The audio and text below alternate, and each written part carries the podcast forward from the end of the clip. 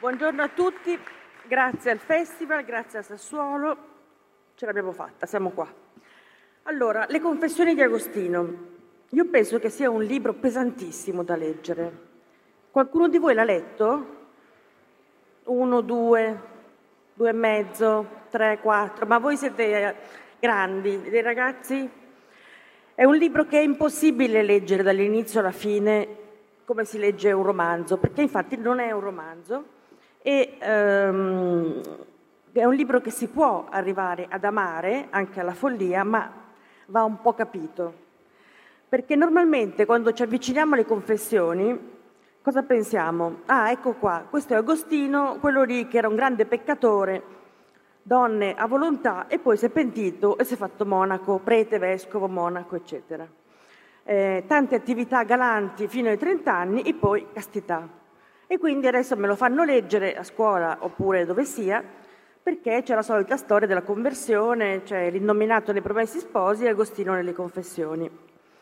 Poi non ha una vera e propria trama, perché racconta di sì, Agostino piccolo, Agostino grande, poi si interrompe improvvisamente e gli ultimi quattro libri sono divagazioni profondissime, importantissime sul tempo, la memoria, l'eternità, l'inizio del mondo, chi siamo, dove andiamo, da dove veniamo e cosa c'entra con la vita di Agostino.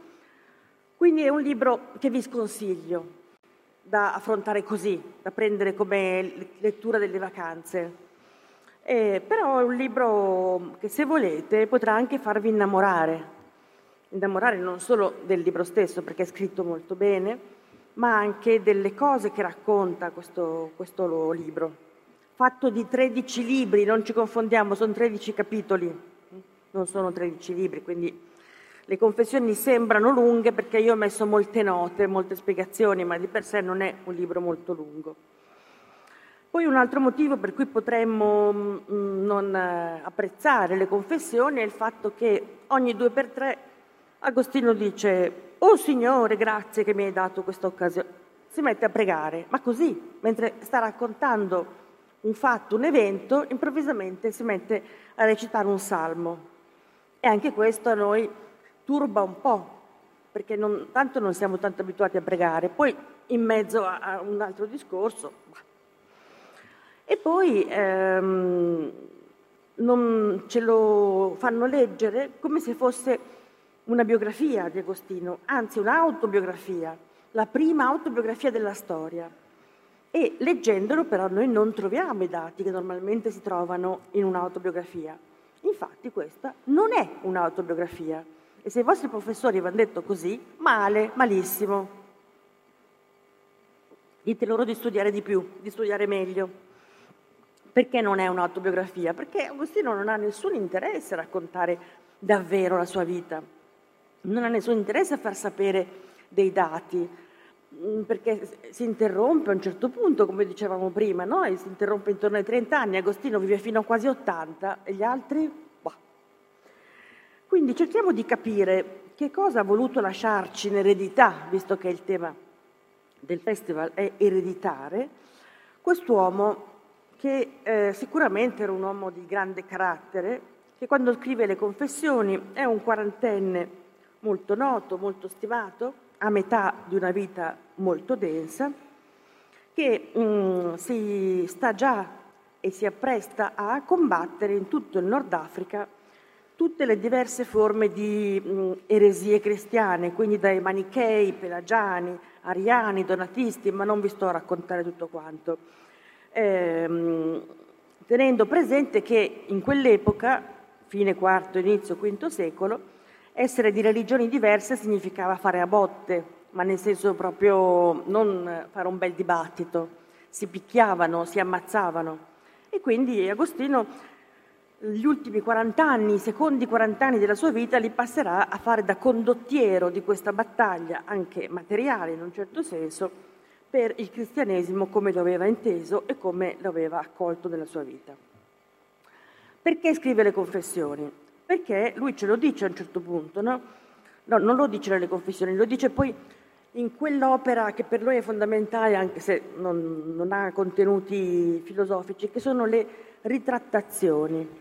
In punto di morte eh, Agostino fa una specie di indice delle sue opere, perché ne ha scritte una quantità, scritte e dettate, eh, perché non, poi vedremo cosa significa scrivere opere del IV secolo. Comunque, in punto di morte, Agostino da, mh, mm, fa una sorta di indice delle sue opere di, in cui ritratta appunto alcuni aspetti di cui, su cui si è ricreduto e spiega perché l'ha scritta.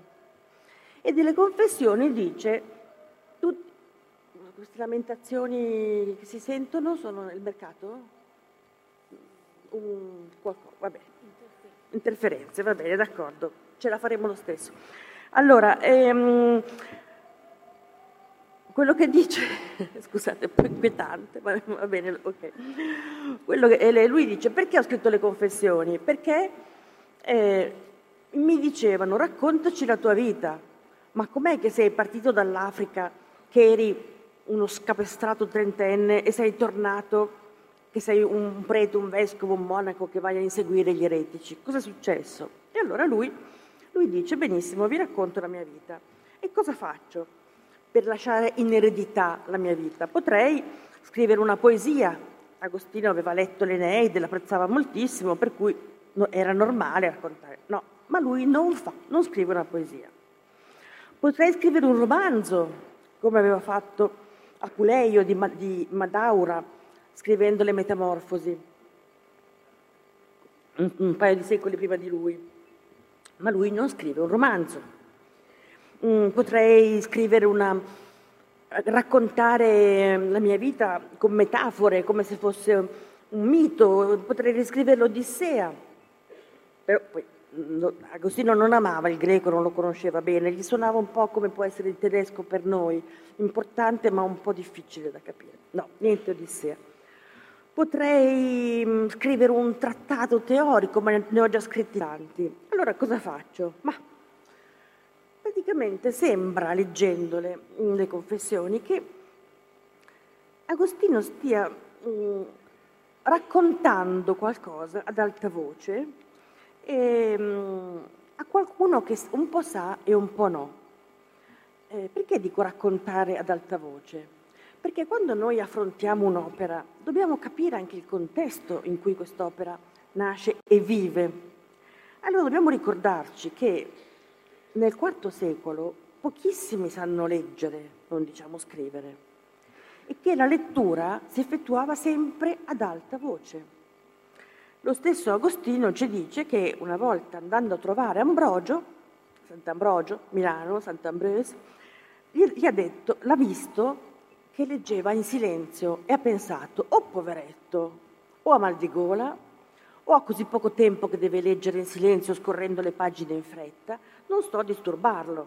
E vabbè, ma questa cosa è però un segnale, un qualche cosa che ci fa capire quindi come leggevano normalmente. Come leggevano? Uno ad alta voce leggeva e gli altri intorno ascoltavano, discutevano, interrompevano la lettura, introducevano altri argomenti a seconda di come il testo li avesse presi. E dobbiamo immaginarci poi anche questa lettura in un Nord Africa del IV secolo, in cui l'invasione romana ha portato sì il diritto, ha portato le scuole, ha portato... ma siamo sempre nel Nord Africa.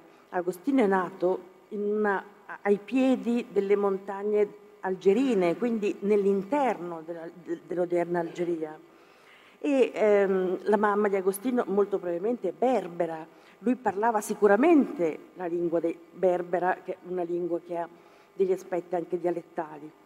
Ehm, nel Nord Africa nel IV secolo, anche se era arrivata a Roma, non dobbiamo immaginarci quelli che giravano con le toghe bianche e, e, e che stavano in mezzo a templi bianchi, a parte che adesso noi sappiamo anche che nemmeno in Grecia i templi erano bianchi e gli uomini si vestivano di bianco, ma eh, siamo stati troppo influenzati dai film, per cui ci immaginiamo sempre tutto bianco, oppure nelle fiction degli ultimi anni un po' beige, color, color sabbia, no? quindi anche quella dedicata a Agostino che aveva di positivo solo la bellezza di Alessandro Preziosi, ci sono tutti questi vestiti color sabbia, beige, mentre invece noi sappiamo che in Nord Africa avevano per esempio le calze rosse molto spesso. Si vestivano un po' alla romana e un po' secondo gli usi locali e seguivano un po' la religione dell'impero, che era già il cristianesimo in quel momento, e un po' però, non si sa mai, anche i loro dei, i loro demoni. Erano personaggi mh, mm, che andavano molto volentieri a teatro, ma non per ascoltare Eschilo e Sofocle, per vedere i leoni che mangiavano i cattivi condannati ad bestias, i gladiatori che si ammazzavano tra loro, quindi sangue, anche Agostino da ragazzo, lui e il suo amico Alipio andavano spesso a vedere queste scene sanguinarie e non per finta nell'arena. Pensate che i leoni berberi leoni eh, che venivano catturati proprio sulle montagne alle spalle del paese dove è nato Agostino, non ci sono più, non esistono più. Perché? Perché sono stati tutti catturati dai romani per andare a, nei, nelle arene di mezzo mondo e adesso sono estinti. Bella cosa. Per rendere ancora un po' l'idea di questo Nord Africa, quando Agostino scappa da, da Cartagine, dal vicino a Tunisi, l'odierna Tunisi, e va prima a Roma, poi a Milano, dice di scappare perché ci sono degli studenti che si chiamano eversores che entrano nelle aule, non loro, degli altri, buttano per aria i banchi, picchiano gli studenti e danno fuoco alla cattedra. Non abbiamo inventato niente noi, con i nostri poveri picchetti, scioperi, quelle cose lì, no? non, il nostro desiderio di bruciare i professori, ecco, loro lo facevano già. Allora noi mh, mm, pensiamo come, come fa, cioè, Agostino non credo che abbia riflettuto moltissimo perché quelli che sono un po' geniali certe cose ci arrivano da soli, ma insomma dice come posso trasmettere qualcosa, lasciare in eredità qualcosa della mia vita? La mia vita che di per sé, avrà pensato Agostino, non ha niente di speciale, però mi può servire per trasmettere qualcosa. Ecco allora dov'è il trucco retorico Agostino finge di scrivere la sua biografia, finge di dire sì sì, volete sapere della mia vita, benissimo, ora vi racconto e eh, in realtà usa di alcuni fatti che gli sono capitati per trasmettere quello che vuole trasmettere lui, per trasmettere le idee che vuole trasmettere e lasciare in eredità al mondo. Quindi noi se vogliamo cogliere che cosa ci lasciano le confessioni, dobbiamo cominciare a metterci nei panni di un ascoltatore di Agostino che non sa leggere, che però sa ascoltare, che si veste con le calze rosse, che brucia i professori a scuola, insomma personaggi anche un po' agitati e che eh, vogliamo eh, ricevere quello che, che, questo maestro ci vuole lasciare. E mh, mm, la risposta da parte dell'autore, ecco che arriva il fracastoro, accomodatevi, no non è il fracastoro, beh insomma, sì, ecco, dicevo io, ho visto un cartello lì. Potete venire anche qua davanti perché c'era il cartello. E um, allora l'intuizione dell'autore qual è? Non è quella di dire um, io adesso vi racconto che, oppure narra mio diva, eh, oppure um, tu vuoi che io, rimuova grande dolore o regina, come leggiamo nell'Eneide. Agostino mette in scena uno spettacolo, eh, uno spettacolo che dobbiamo però ricostruire anche noi, in cui noi siamo parte attiva. E in questo spettacolo che mette in scena che è messo in scena da chi leggerà le confessioni, perché ci ricordiamo è una lettura ad alta voce davanti a un pubblico, in casa, in chiesa, in piazza, dove sia, pensate che addirittura Agostino dice che mentre scriveva le confessioni gli rubavano i capitoli e lui poi doveva andarli a riprendere perché non c'erano né le fotocopie né le stampanti e quindi eh, doveva stare, non perdere l'originale, no? naturalmente. E poi era ricopiato per essere trasmesso in giro per il mondo. Allora, in questo spettacolo che viene letto ad alta voce, in questa eh, forma di teatro letto, i personaggi chi sono? I personaggi sono due personaggi principali, ci sono poi delle scenografie che ora diremo, dei personaggi secondari e dei coprotagonisti. I protagonisti, sappiamo, sono naturalmente Agostino, in prima persona, e il suo antagonista o deuteragonista è niente poco di meno che Dio, il quale eh, interviene senza usare parole inventate, ma utilizzando parole delle scritture. Quindi dobbiamo già avere dei campanelli. Quando Agostino scrive in prima persona sta raccontando cosa lui diceva.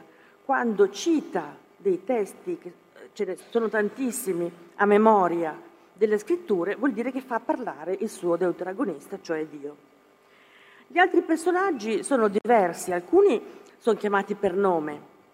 Monica, che è la mamma un po' rompi, che è sempre presente, ma insomma ha un suo ruolo. E gli amici e i fratelli, Alipio, Nebridio, il figlio Adeodato, e, mm, e poi Simpliciano, Ambrogio, ma molti, che pure sono importanti, non sono nominati. Per esempio, Agostino a 16 anni ha un figlio da una signora, una ragazza diciamo meglio, no? che non viene mai nominata. Ma non è che per, perché non, non, aveva ruolo, anzi la ragazza va a vivere in casa con Monica. E tale era la situazione diciamo, di, di abitudini che Monica non, non, non fa un plisse, come si dice, non batte ciglio quando il figlio di 16 anni gli arriva con la ragazza incinta. Le accoglie in casa. Monica invece caccerà di casa Agostino quando lui diventa manicheo, a 20 anni. No? Ma noi non sappiamo il nome della madre del figlio di Agostino. Perché? Perché essendo probabilmente di censo diverso, non, ehm, non viene ritenuta meritevole di avere un nome e addirittura la legge consigliava di non sposarsi fra eh, livelli sociali molto differenti, perché questo avrebbe creato poi delle problematiche di eredità. Quindi, senza andare contro nessuna legge, eh, nessuna usanza, diciamo, Agostino ci racconta che ha un figlio, ma mm, a 16 anni, mm, come una cosa, come dire, mm, tagliati, aveva i capelli lunghi e me li sono tagliati, no? Una cosa senza... Infatti il nome del figlio lo, lo sappiamo da altre opere e il nome della madre di suo figlio non lo sapremo mai. E, ehm, quindi questi altri personaggi intervengono. Le scenografie, dove si svolgono questi incontri? Un po' in Africa, Roma, Milano, la Brianza, poi ancora Roma, il porto di Ostia Tiberina e poi per altri 40 anni il Nord Africa. E, ehm, a seconda che la scena sia una scena eh, intima o una scena fondamentale per la vita di Agostino, o una scena, allora l'ambientazione sarà la casa, la città, il giardino, con una sorta di ritorno di queste situazioni. In giardino è sempre dove avvengono le cose più belle, più importanti, la conversione, eh, l'estasi con la madre Monica in un giardino vicino a Roma, in città dove avvengono le cose anche più mh, turpiche che sconvolgono l'animo, quindi scene di delitti, scene di eh, ubriachezza, eh, personaggi, scene di, di uomini che vanno al circo, tutte queste cose avvengono nelle strade delle città. E, mh, tutti mh, gli eventi che vengono raccontati diventano quindi un qualcosa di eh, metaforico, anche se sono reali, e eh, servono come esempi da utilizzare per dirci quello che Agostino ci vuole dire. Che cosa ci vuole dire? Ci vuole dire che confessa, sì, di essersi sbagliato da giovane. E qual è il suo peccato? ma non sarà mica aver avuto un bambino a 16 anni. E non è neanche aver praticato un'intensa attività sessuale. Tutto questo era abbastanza regolare. Quindi quando ci raccontano che Agostino eh, era un uomo di grandi passioni, che poi si pentì e divenne casto, è come ci dicessero, era un uomo che prima, appunto, prima aveva i capelli lunghi, poi li ha tagliati, prima non aveva la barba, poi si è fatta crescere. Non, non è questo. Il grave peccato di Agostino, quello di cui lui si pente tut- nel corso di tutte le confessioni, è un peccato di superbia nella ermeneutica delle scritture. Mi spiego. ehm, il vero motivo per cui Agostino si considera un uomo che si era perso e poi è tornato è il fatto che quando a 19 anni, dopo la lettura dell'Hortensius, libro di Cicerone che non c'è più, mi ricordo quando a scuola ci spiegavano, ci spiegarono Agostino, l'essere Hortensius di Cicerone e tutti, oddio, oddio l'Hortensius, che però non abbiamo più. Ah, meno male, meno male, non c'è, non c'è. Quindi, leggendo l'Hortensius a 19 anni, scoprì che si può essere felici non solo perché si ha successo o si ha la donna che si vuole o si è mh, i più bravi a scuola, perché questo era Agostino, no? poi è diventato un maestro già a vent'anni. Ma si può essere felici perché si pensa bene, si ha la capacità di utilizzare la mente per cercare la verità e per trovarla il più possibile, diciamo. E quindi Agostino scopre questa possibilità nuova che non conosceva, la, la possibilità di essere un uomo felice grazie al suo pensiero, grazie all'uso della sua intelligenza. Perché lui si domanda, oh, solo, a, 30, solo a, a 19 anni ho capito questa cosa, ma poi per altri 10 almeno non sono stato capace di, di trovare la strada giusta, perché eh, ho sbagliato, e questo si legge nel terzo libro, quando sono andato a Cartagine, lasciando la mia piccola città, ehm, cercando la verità, cercando qualcosa che mi riempisse la mente e il cuore, ho preso in mano le scritture e le ho trovate scritte male e con dei brutti racconti e quindi le ho buttate e ho preferito invece fidarmi dei manichei. Chi sono i manichei? Sono un, eh, gli adepti di una religione eh, che nel secondo secolo d.C. fondò il principe persiano Mani, che mise insieme un po' di zoroastrismo, un po' di cristianesimo, un po' di ebraismo e eh, fondò questa nuova religione che vedeva eh, il mondo formato di due principi che però non sono il bene e il male, ma sono la luce e le tenebre, la luce eh, brillante e chiara e la caligine, il fango delle tenebre. Unendosi la luce e le tenebre formano il mondo che noi vediamo, che quindi è un mondo in cui convivono tra, eh, più o meno allegramente eh, il bene e il male. Più eh, l'uomo diventa manicheo, segue le regole manichee e più si libera del fango. Allora ecco che la mente di Agostino in cerca di una soluzione al vero problema dell'uomo, che è, tutti quanti l'avrete pensato, no? cos'è la cosa che nessuno sa spiegarsi e che ci turba la giornata e, e la vita? Perché c'è il male. Perché c'è il male? Perché uno potrebbe anche vivere allegramente dicendo ma insomma tutto sommato ho 16 anni, la mamma mi vuole bene, a scuola me la cavo, ho anche una specie di fidanzato, di fidanzata, insomma ho la moto, cosa voglio di più della vita? Però poi magari leggiamo un giornale oppure una nostra persona, una persona che ci è molto cara, si ammala o accade qualche cosa che non va e allora noi ci, turbi- ci turbiamo e ci domandiamo perché c'è il male.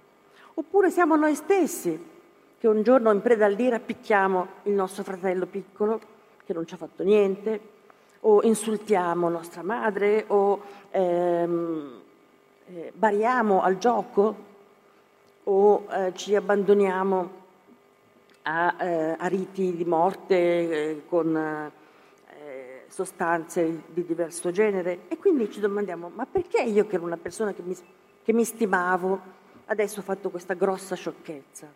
Perché c'è il male? E, ehm, questa domanda, che è quella che attraversa tutta la vita di Agostino e attraversa la vita di tutti noi, ehm, è una domanda che è di tale importanza che per spiegarla, nel secondo libro delle Confessioni, Agostino dedica due righe al fatto che muore suo padre, che era un personaggio che lui non stimava tanto, e invece un libro intero, un capitolo intero, a spiegare perché da ragazzino ha rubato la frutta nel giardino del vicino e gli sembrava di fare chissà che impresa e poi si è vergognato di averlo fatto. E quando dicevo, ma com'è possibile? 20 pagine per raccontarci quando è andato a rubare mele e pere nell'albero del vicino, ma, ma che noia, no? Che, che, questo è uno dei, dei, dei, motivi per cui uno legge le confessioni e dice, eh basta, ho capito, hai rubato quella frutta lì che tra l'altro era cattiva, non ti serviva, eh, ti sei domandato perché, amen.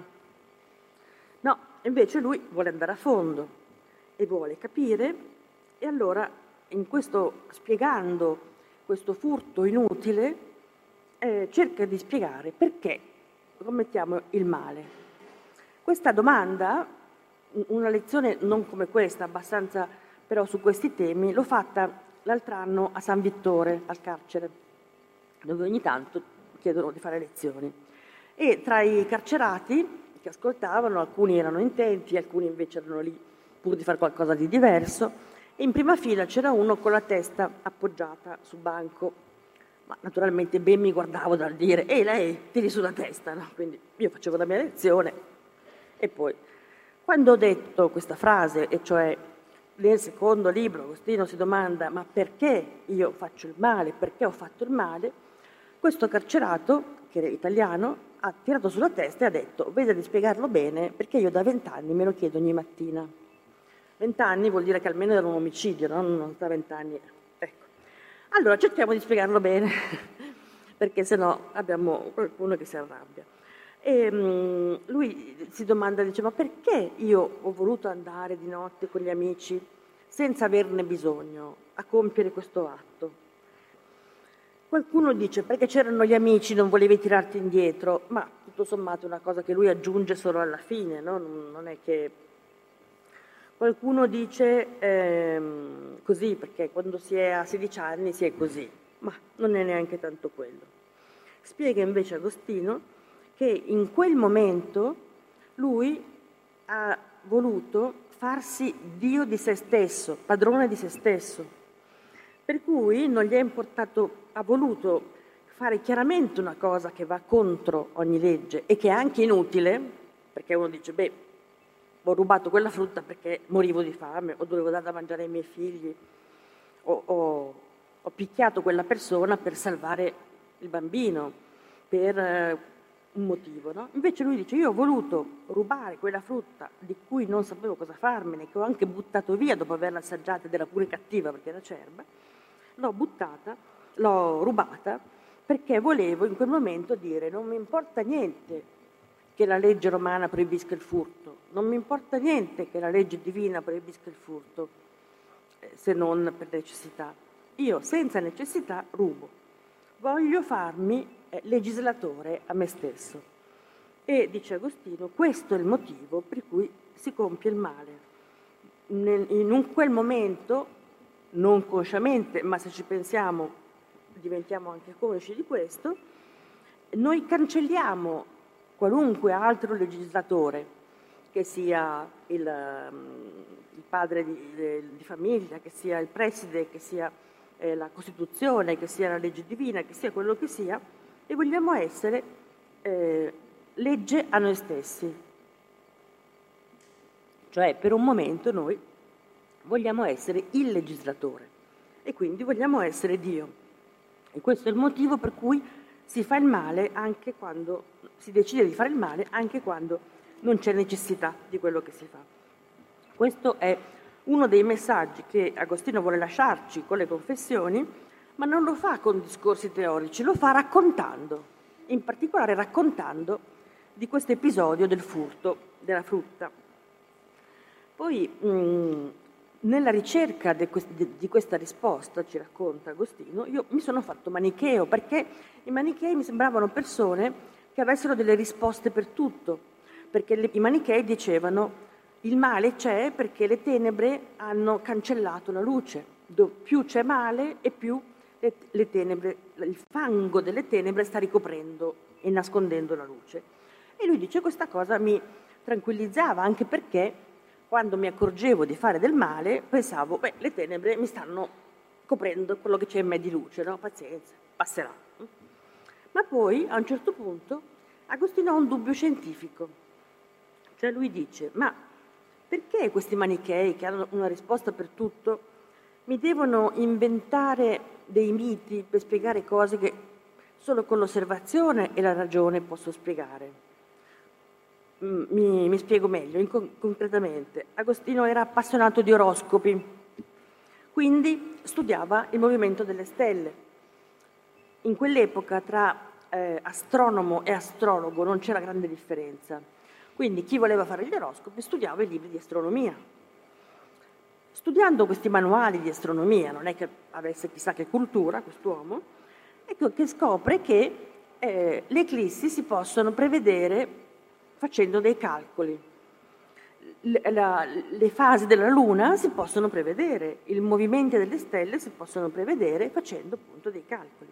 E che bisogno avete, cari manichei, di spiegarmi che le, quando c'è l'eclissi la Luna sanguina, la nave del, dei, dei, demoni la, la copre e, e succedono tempeste nei cieli, ma non avete bisogno, perché in realtà io so dirvi perché c'è l'eclissi. E quindi mette in crisi il suo manicheismo. Allora, mm, in nome della scienza, in nome di quello che scriverà Galileo eh, eh, più di mille anni dopo, quando a, a, a Cristina di Lorena dice perché la scienza deve insegnare come vadi il cielo e non come si vadi al cielo. Mm?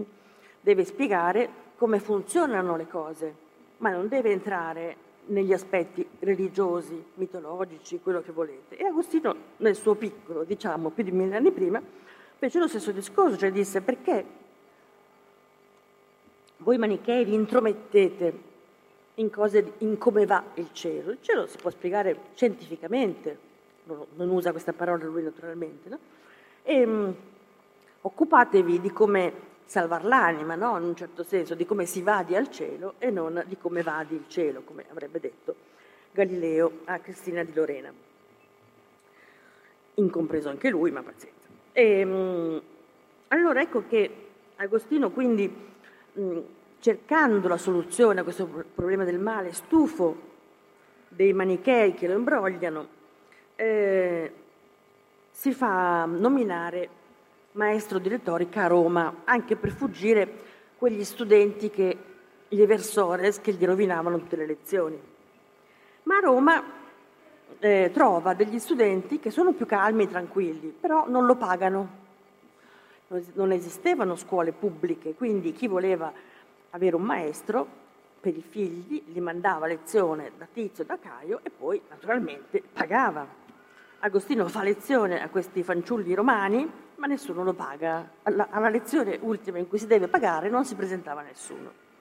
Questa cosa gli secca, lo secca un po'. E allora eh, riesce a farsi chiamare a Milano da Simmaco, che era un prefetto, che ehm, era preoccupato dell'avanzare dei cristiani a, nell'impero, perché Milano in quel momento è la capitale dell'impero e, um, e Simmaco quindi dice a Agostino, vieni tu nella cattedra di retore dell'imperatore, quindi una, una sorta di um, uh, ministro, non primo ministro, però insomma ministro dell'istruzione, della um, portavoce, del premier, insomma per intenderci, no? una figura così.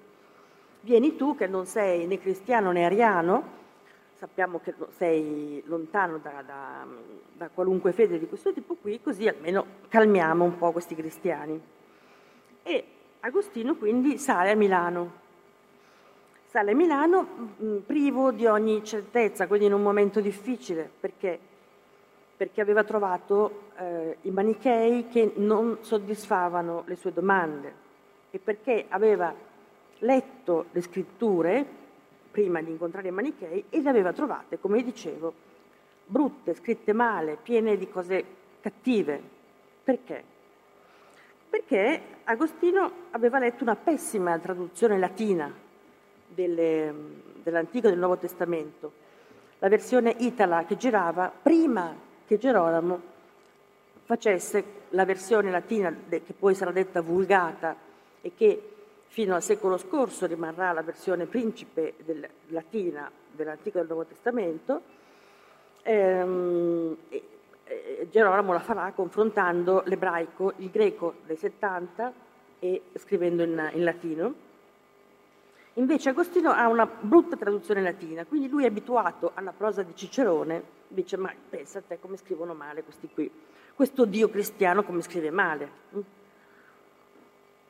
In più, non so se avete mai provato, ma non ve lo consiglio, di, legger, di leggere la Bibbia dall'inizio, come fosse un libro. No?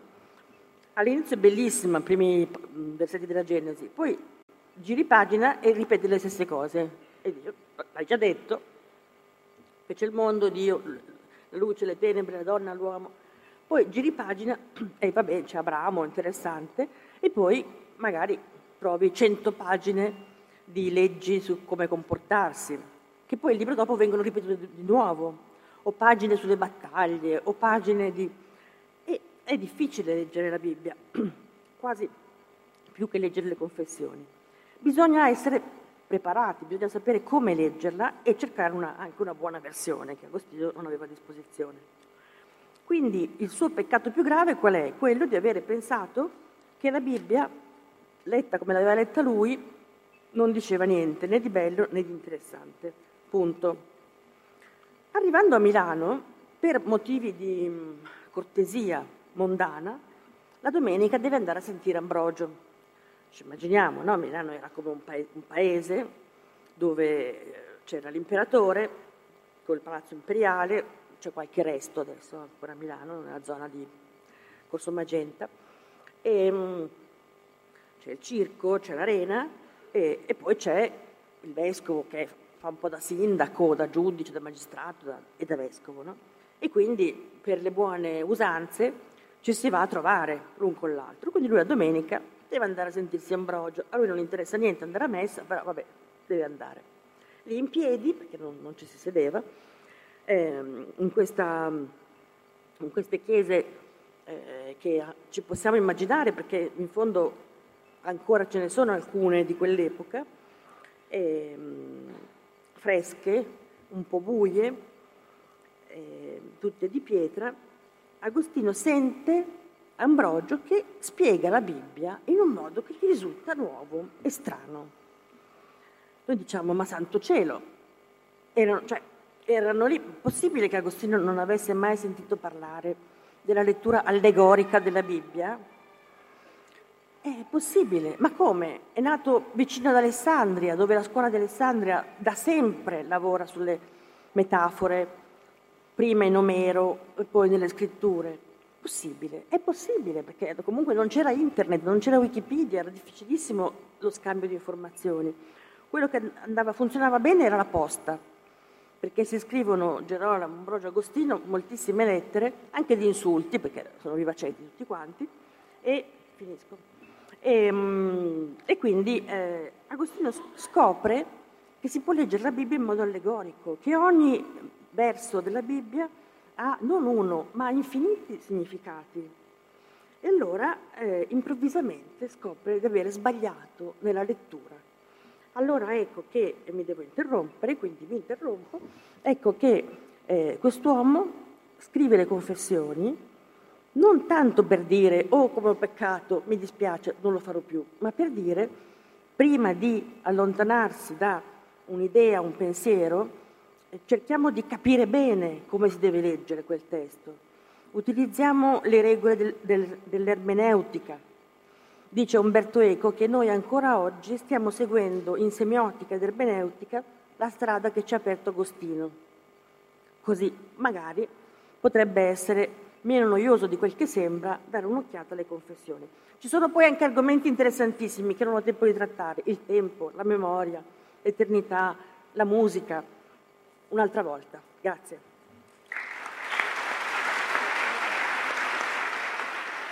Non fanno domande,